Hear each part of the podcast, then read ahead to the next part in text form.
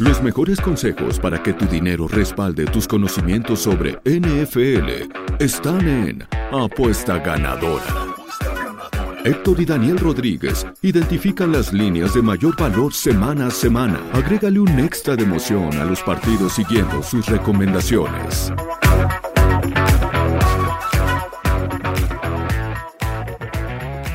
Hola, ¿qué tal amigos de Primero y Diez y de Apuesta Ganadora? Los saluda Daniel Rodríguez ahora a la distancia. Tito, estamos separados en esta ocasión, cuestiones laborales no, no nos permiten estar en el mismo set, pero estamos listos sin duda para atacar a la semana número 9 de la NFL, una semana que se va a venir, pero, pero muy, muy complicada estas primeras dos semanas, yo creo, para apostar, porque de por sí la temporada ha sido extraña, pero ahora con todos los movimientos que hubo, un NFL Trade Deadline que estuvo absolutamente brutal por todos lados hubo movimientos, parecía la NBA, parecía la MLB, siempre esperamos esto de la NFL, siempre estamos escuchando, ay, disculpen, estoy golpeando la pantalla, siempre estamos esperando movimientos por todos los equipos y termina viendo un trade por un jugador que nadie conoce, que no importa, por un pick de séptima ronda del 2044 y ahorita estamos, ahora sí que hubo trades por todos lados de jugadores importantes, trades dentro de la división, los Broncos, Tito, ahora sí que se ve el set ahí tú de atrás, dejan ir a Bradley Chop, ¿Cómo estás, Héctor, ahorita en esta semana número 9 de la NFL? ¿Listos para aguantar el deadline? Mira, lleno, lleno de emociones encontradas, Dani. Me fui, como sabes, me fui a un viaje el fin de semana, entonces me la pasé muy padre en el viaje, pero me perdí el juego de Broncos. Bueno, vi la primera mitad, que fue cuando Russell Wilson y compañía estaban desastrosos, y en la segunda mitad, cuando se pusieron las pilas, fue la que me tuve que perder. Y luego, pues perdemos a Bradley Chop, pero agarramos un pick de primera ronda eh, mi doble pick, tanto el pick directo como el teaser en el de Giants y Seahawks, de alguna manera se colapsó teniendo un más 9 y un over de. ¿Cuánto era el over? Creo que 42 puntos, pero no se hizo. Un, este, desastre, ahorita platicamos de eso.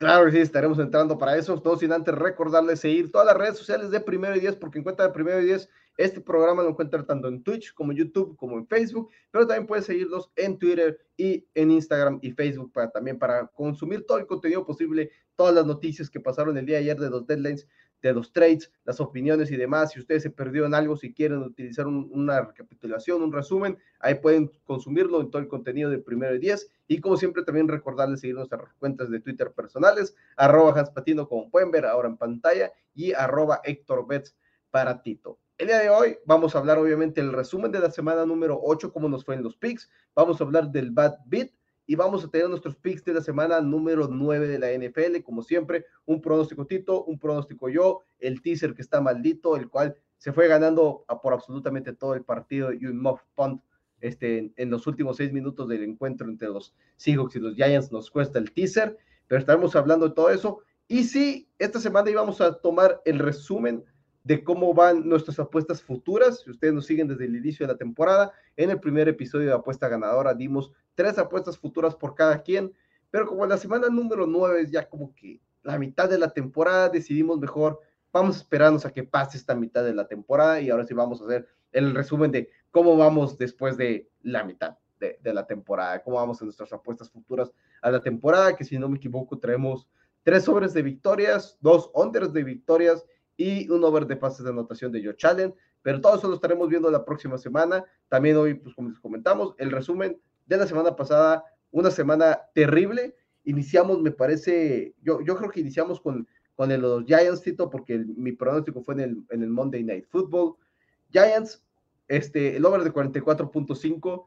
Seahawks había estado cubriendo este, los últimos cuatro partidos. Su over se había hecho por un promedio de 19 puntos extras a la línea. Extras. Iba tres overs, un under, y aún con un under, el promedio de los overs de Seattle le había sido por 20 puntos casi por encima de la línea esperada. Se necesita mucho odio, Dani, de parte de los dioses de las apuestas, pero mucho odio para que un marcador termine siendo under de 44 puntos y que aún así no, no logres cubrir el equipo underdog con un más 9. O sea, es, fue, una, fue una locura, o sea, se acabó así exactamente de la menor, de la peor forma posible y como dices, un muff, un punt al final que nos termina costando todo. La verdad, mira, un touchdown de Giants, Dani. Yo pedía un touchdown más de Giants y ganábamos las 12. y que se quedaron en la 29 de Seattle. se quedaban a 29 de Seattle. Era, era un, era un, este, era un over bastante fácil, bastante fácil de hacer, como dices, como, como estaban las tendencias de estos dos equipos. Eh, era un partido que se debió que acabar más cerrado, pero arrasa pero arrasó los, con lo suficientemente, la menor cantidad de puntos posible para aparte fregarnos en el under. La verdad es que increíble. Yo, yo me quedé sin palabras con ese juego porque dije, no, no, no, o sea, no, no es, no es posible. No tengo ya ni palabras. No, íbamos camino a, cobrar el teaser de la semana. En mi pick pronósticos yo había dado a los Commanders y originalmente quería dar un teaser de Commanders con Giants. Yo estaba pensando, ah, como mejor hubiera dado el teaser porque los Commanders no iban cubriendo, y pero en teaser se hubieran ido cubriendo y luego sí se termina cubriendo los Commanders, pero el teaser se pierde. Yo estaba seguro que este teaser se iba a cobrar. Los Eagles sabían, era la segunda parte del teaser. El, el teaser fue Giants más 9, el cual, como dijimos, cubriéndose absolutamente todo el partido no hubo un momento hasta esos últimos cinco minutos del juego en el cual el teaser se fue perdiendo, este, y todo por culpa de un Moff Punt. Este, los Eagles, por su parte, destrozaron por completo los Steelers, no metieron ni las manos, AJ Brown tres, tres recepciones de touchdown, Jalen Hurts tres pases de touchdown en contra de, del Blitz, realmente impresionante, una vez más cubriendo el handicap el equipo de los Philadelphia Eagles, en teaser lo cubrieron muy bien, pero los Giants que iban excelentes en contra de la línea, ahora se, Sí, ahora, ahora se, se nos caen, pero es, es triste, es una, una mala situación la que tenemos en ese teaser. Y el otro pick, un pick que 24 horas después de grabar el programa empezó en riesgo, porque yo me fui con los Bengals menos tres y medio en contra de los Cleveland Browns en Monday Night Football. El jueves se anuncia que Jamar Chase se va a perder múltiples partidos por una lesión de cadera. En automático el handicap se mueve, no más de menos tres y medio o menos tres. Hubo un momento en encontrados en menos dos y medio, pero llegó Bengals y dijo, ok, vamos a regresar a lanzar pases detrás de la línea scrimmage, algo que no nos ha funcionado en toda la temporada, en vez de lanzar después de la línea scrimmage, como nos ha funcionado en las últimas semanas. Sí, Dani, definitivamente una mala semana donde al final nos termina saliendo todo mal. Seguimos, nos pusimos las pilas para seguir las tendencias de lo que hemos estado viendo a lo largo de estas ocho semanas, porque como dices, ya no estamos en un punto donde nos podemos basar en esos este, estereotipos que teníamos de los equipos antes de iniciar la temporada. Pero bueno, a pesar de que nos fuimos siguiendo las tendencias, te digo, yo me fui con un equipo de, de con dos equipos, o sea, fíjate, porque decíamos que Giants y Seattle me parece que era el único equipo, el partido donde había dos equipos con récord ganador, ¿verdad? Jamás son de esos equipos donde no creí tocarlos mucho esta temporada. Los dos me llamaron la atención tremendo, pero pues no, ni así, ni siguiendo las tendencias de lo que nos está dictando la NFL, volvimos a caer, ni hablar, ni hablar, pero pues a seguirle, semana nueve. Así es, incluso los Falcons perdieron en contra de la línea por segunda semana. Ahora, por primera vez como favoritos en el mundo de las apuestas, eran menos cuatro. Sí, aparte pierden el handicap con un bombazo de 62 yardas de PJ Walker este, para el touchdown en contra, en contra de los Falcons, ¿verdad? Y donde empataron el partido, pero una semana que, que fue mataquinielas en ese sentido, con de los equipos más lucrativos de la temporada. Incluso los mismos Bills pierden el, su handicap de menos 10 y medio con el backdoor cover de parte de los Packers. Este, recuerden, backdoor cover es ese que mencionamos, el touchdown de último momento para de tiempo basura, por así decirlo, con el que cubres la línea, que es lo que esperábamos que igual hicieran los Giants en esa última posesión, que, que estuvieron cerca, estuvieron cerca, incluso la segunda vez había como que una esperanza que intentaran anotar touchdown, pero doble saca Daniel Jones no nos dio la oportunidad de tener el backdoor cover. Pero hablando de backdoor covers, el bad beat de la semana, Tito, no, no sé si estabas ya en la ciudad, ya habías regresado de ver a tu artista Elton John acá en, San Antonio, Texas. Este, no sé si viste cómo Jacoby Brissett el clásico backdoor cover matando su over de yardas por tierra, porque doble hincada para acabar el encuentro, acabándose el reloj, se van las dos yardas y hace que el over de ir una yarda y media por encima del over se pierda por media yarda. No lo vi, no puede ser, qué pesadilla. Y siempre, es un peligro, obviamente, esas hincadas cuando apuestas el, el over o el under de yardas de un coreback pero pues nunca esperas igual en ese momento que los Browns fueran a ir ganando, entonces no esperas que haya en casa. sí, no, no. Igual es como que, ok, igual y no. Yo me puse a pensar si acaso Marcus Mariota estuvo cerca de matar su under de yardas por esa hincada que tuvo acabando el cuarto cuarto, este, que fue para mandar el partido overtime, ni siquiera es porque ya vamos arriba, me voy a hincar. estaba curioso de si acaso eso lo hubiera matado, pero no, no pude encontrar la línea del over-under de yardas de Marcus Mariota por la vía terrestre, pero por lo pronto Jacoby Brissett, si traías tu over de yardas, te mandó, te, te mandó para abajo con esas dos hincadas.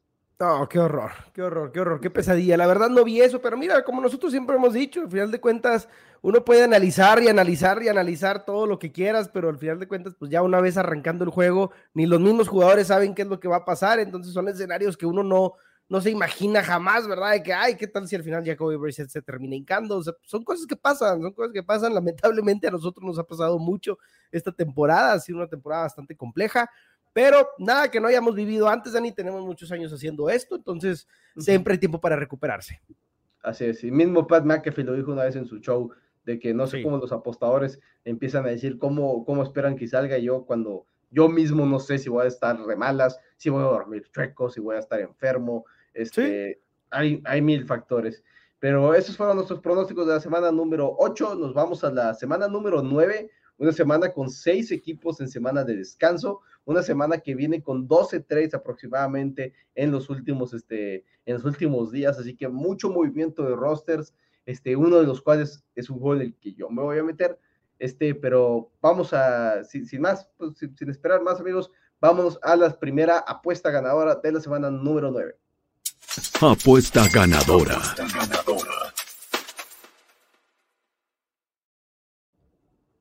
Y me parece apropiado, Tito, que ya que volvemos a tocar el Thursday Night Football por primera vez en cuatro semanas, si no me equivoco, lo habíamos estado evitando bastante el Thursday Night Football. En esta ocasión son los Philadelphia Eagles en contra de los Houston Texans. Tú tienes este primer pronóstico, Tito, adelante.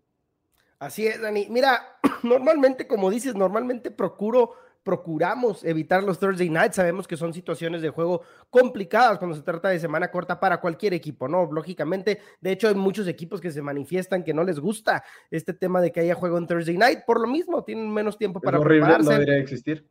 Exacto, no debería existir, menos tiempo para prepararse, menos tiempo para recuperarse de lesiones, pero bueno, hay Thursday night, es lo que hay.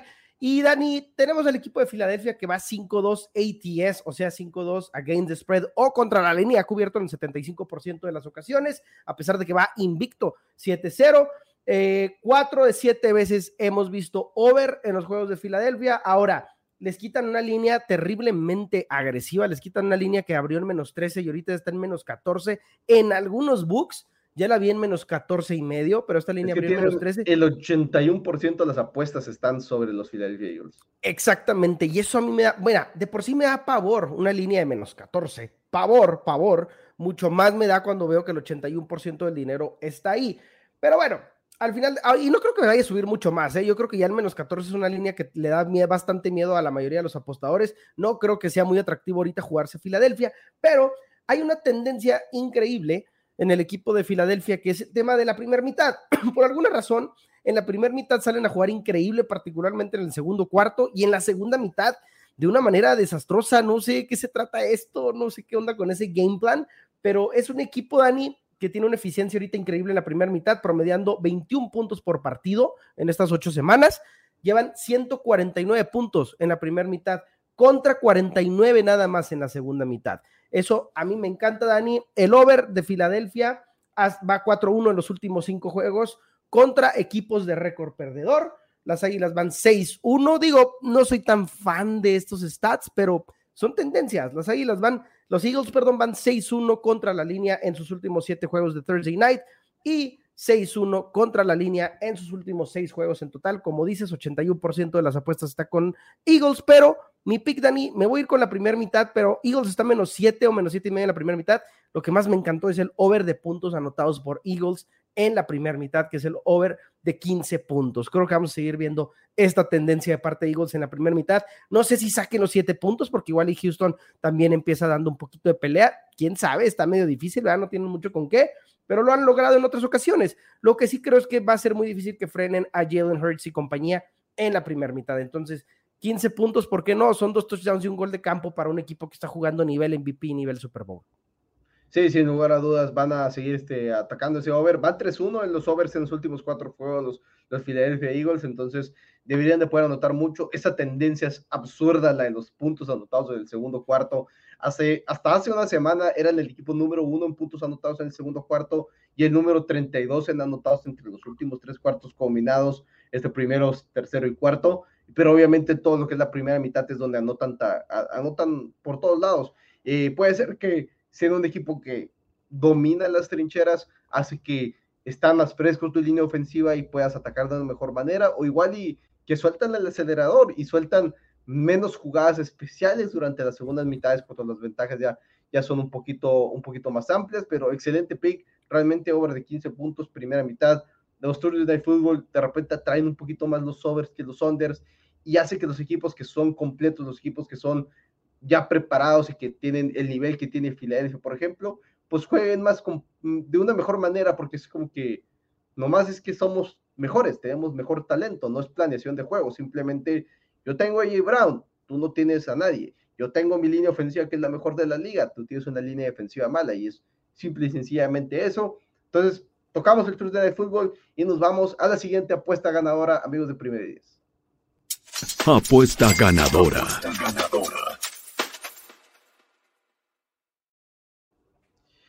Y ahora sí nos vamos al domingo, primer domingo, si ustedes, ustedes no están para saberlo ni yo para contarlo, pero Tito y yo somos de la ciudad de Chihuahua. Por primera vez nos vamos a levantar un domingo NFL y los juegos van a ser a las 12 del día. Es algo que estamos todavía sobrellevando, dicho cambio horario, porque nos movieron de zona horaria en Chihuahua, de la montaña al centro. Entonces yo voy a tocar un juego de estos de las 12 que se me hace extraño decir que son los juegos de la mañana, cuando técnicamente ya no va a ser la mañana, pero son los primeros juegos del día del domingo y los Minnesota Vikings van a estrenar a su nuevo ala cerrada TJ Hawkinson en contra de los Washington Commanders. Los Vikings calladitos, calladitos van 6-1 en la temporada. Son un equipo que han estado muy completos a lo largo del año, quizás fallando un poquito en ciertas estadísticas de eficiencia, pero la ventaja aquí es que son los Commanders. Entonces, los Vikings van 2-0 en contra de la línea en los últimos dos partidos y a pesar de que han perdido múltiples juegos en contra de la línea, porque en la temporada van solamente 3-4 against the spread, fuera del partido en contra de los Philadelphia Eagles, las otras tres derrotas en contra del spread han sido por un total de solamente 6.5 puntos. Han perdido porque son favoritos por 10 puntos y ganan por 8. Porque son favoritos por 4 puntos, ganan por 3. Han sido realmente derrotas un poquito más este, manejables y simple y sencillamente situacionales las derrotas en contra del spread. Han sido un buen equipo en, ese sentido. De hecho, todos los partidos, excepto uno, los hubieran ganado por mínimo los tres puntos. Entonces, eso nos ayuda a que el menos tres y medio de los Minnesota Vikings sea un poquito más manejable. Me encanta el TJ Hawkinson, este equipo de los Minnesota Vikings, porque tienes ya a Justin Jefferson, Dalvin Cook, Adam Thielen y ahora TJ Hawkinson. Irv Smith se va a perder unos partidos por lesión, pero para eso trajiste también a TJ Hawkinson. Los Vikings para mí van a seguir ganando partidos y un menos 3.5 en contra de los Commanders, quienes no voy a confiar en, ellos al 100%. Batallaron en contra de los Colts esta semana, a pesar de que fueron con Sam Ellinger en la posición de quarterback. Me parece una buena jugada. Debo admitir que el menos tres y medio jamás me gusta jugarlo, igual que un menos siete y medio. Menos tres y medio, menos siete y medio, Dani, siempre evito tocarlo. Ya ves que te preguntaba, oye, seguro que no lo quieres bajar a menos tres porque sabemos que es uno de esos números clave cuando se trata de las apuestas, el 3, el 4, el 7, el 10, pero, este, como dices, es Washington, son los Washington Commanders que apenas tuvieron nombre otra vez este año, todavía el año pasado eran los Washington Football Team, es un equipo que simplemente pues no, no representa en realidad prácticamente ningún peligro para nadie, al menos que les estén dando muchos puntos. Entonces, concuerdo contigo, creo que el equipo de Minnesota no debería tener ningún problema en arrasar con los, con los Washington Commanders. De menos tres y medio me gusta. Así es, vamos a esperar que se pongan 3-0 en contra de la línea este domingo y que T. Hawkinson haga algunos números y a ver si Justin Jefferson encuentra la zona de anotación otra vez, porque estaba apuesta y apuesta el prop de Justin Jefferson, touchdown en parlays de anotadores, y no ha vuelto a anotar touchdown desde la semana número uno. No, no, entiendo qué está pasando con Justin Jefferson y ese play calling, pero bueno, segunda apuesta del día, amigos. Bueno, de, de la semana, porque el la primera apuesta fue el Thursday Night Football, el 2000 fueron Vikings en los tres y medio, y nos vamos a enfrentar al teaser maldito que esta semana ya debe pegar los números están a nuestro favor. Siguiente apuesta ganadora, amigos. Apuesta ganadora.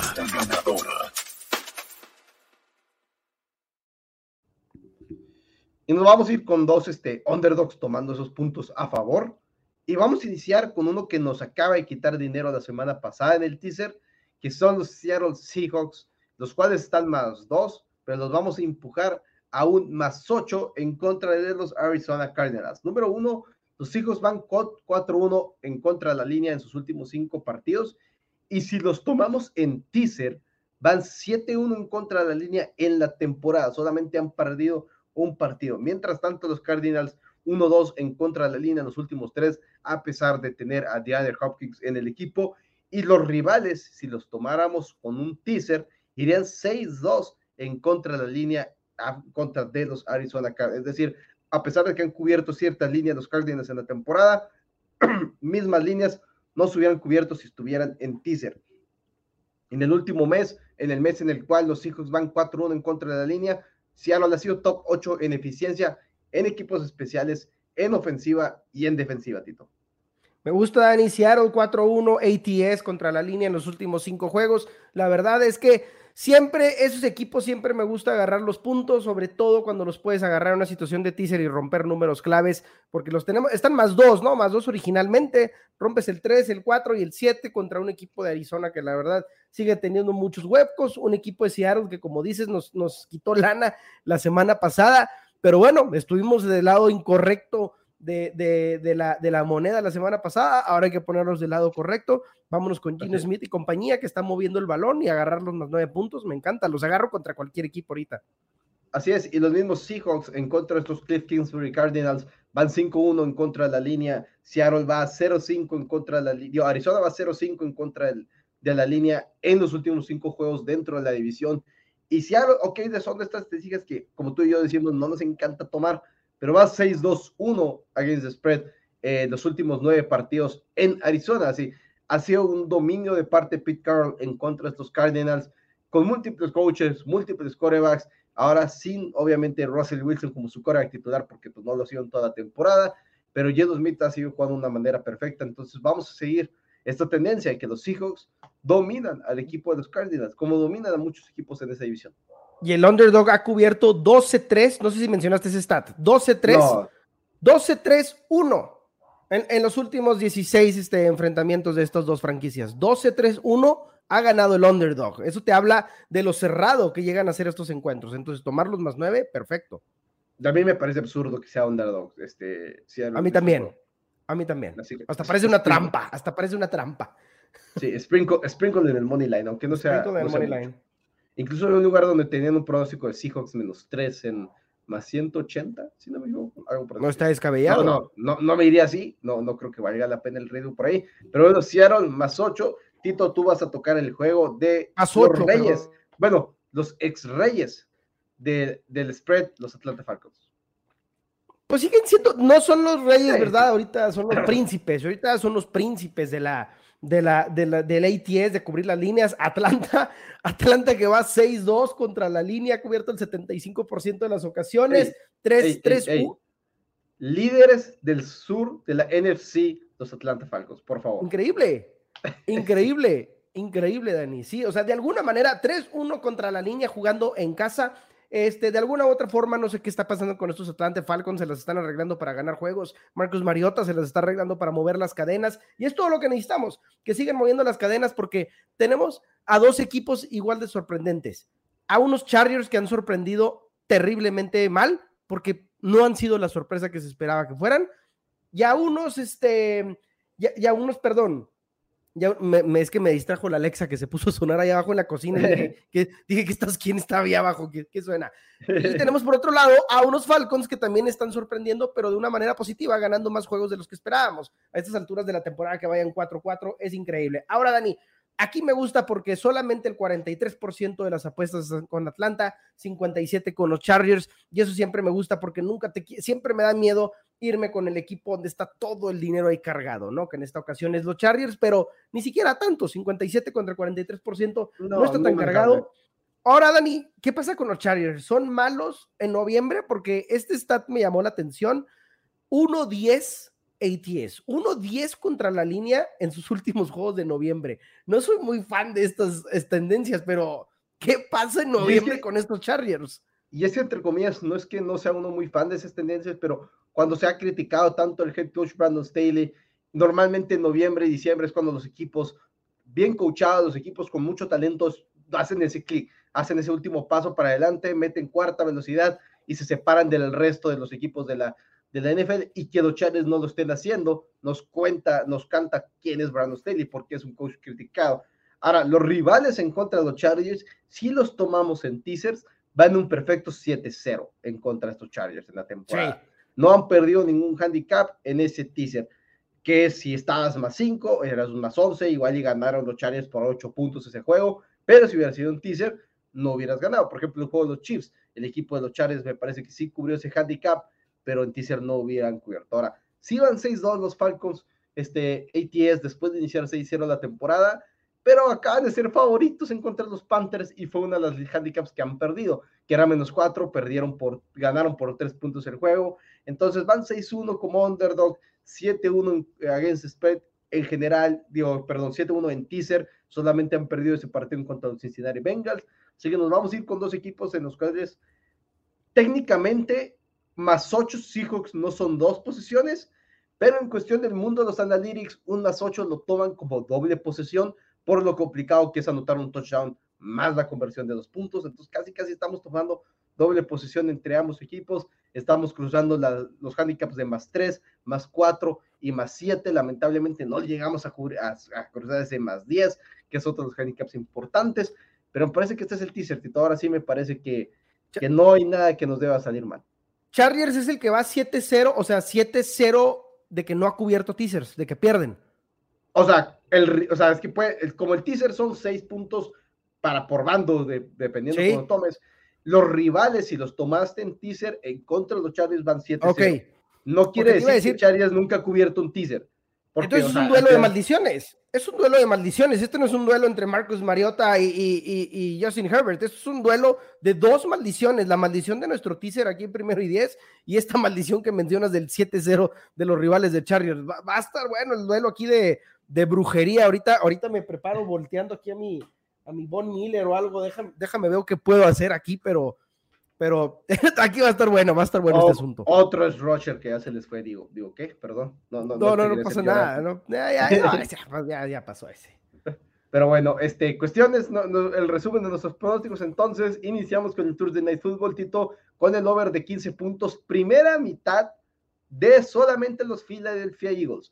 Puntos de Houston, Texas no nos importan, puntos después de la segunda, después de la primera mitad no nos importan. 15 puntos Philadelphia Eagles solo en la primera mitad. Luego tenemos a los Minnesota Vikings menos tres y medio en contra de los Washington Commanders. Y nuestro teaser que ya mencionamos, Seahawks más 8, Atlanta Falcons más 9. Ahí están en pantalla, amigos. Como siempre, invitarlos a, que si quieren adquirir más pronósticos, mandar un WhatsApp al 614-394-6721, donde ahí, si mencionan que más de parte primero y 10, les van a dar un descuento de 25% en cualquier paquete que adquieran. Hay pics de todos los deportes, pero especialmente de la NFL. Y seguir todas nuestras redes sociales, arroba Hans Patino en Twitter, arroba Héctor Betts en Twitter, primero y 10, los encuentran en Twitter, Instagram, Twitch, YouTube, Facebook, absolutamente por todos lados, contenido escrito, contenido visual, contenido de videos en vivo, contenido, absolutamente todo tenemos aquí en Primero y Diez. Y amigos, nos vemos la próxima semana. Ahora sí, después de la mitad de la temporada, listos para ver cómo van esos handicaps y cómo van nuestras apuestas futuras de las que mencionamos en el primer episodio de la temporada. Muchas gracias por acompañarnos, Tito. Muchas gracias por estar aquí a la distancia, pero el próximo episodio esperemos ya estemos de regreso. Gracias, Dani. Gracias, amigos y amigas de Primero y Diez. Si el nivel de seguridad sobre tus apuestas acaba de subir exponencialmente, tranquilo, es completamente normal. Esto fue Apuesta Ganadora, una producción de Primero y Diez.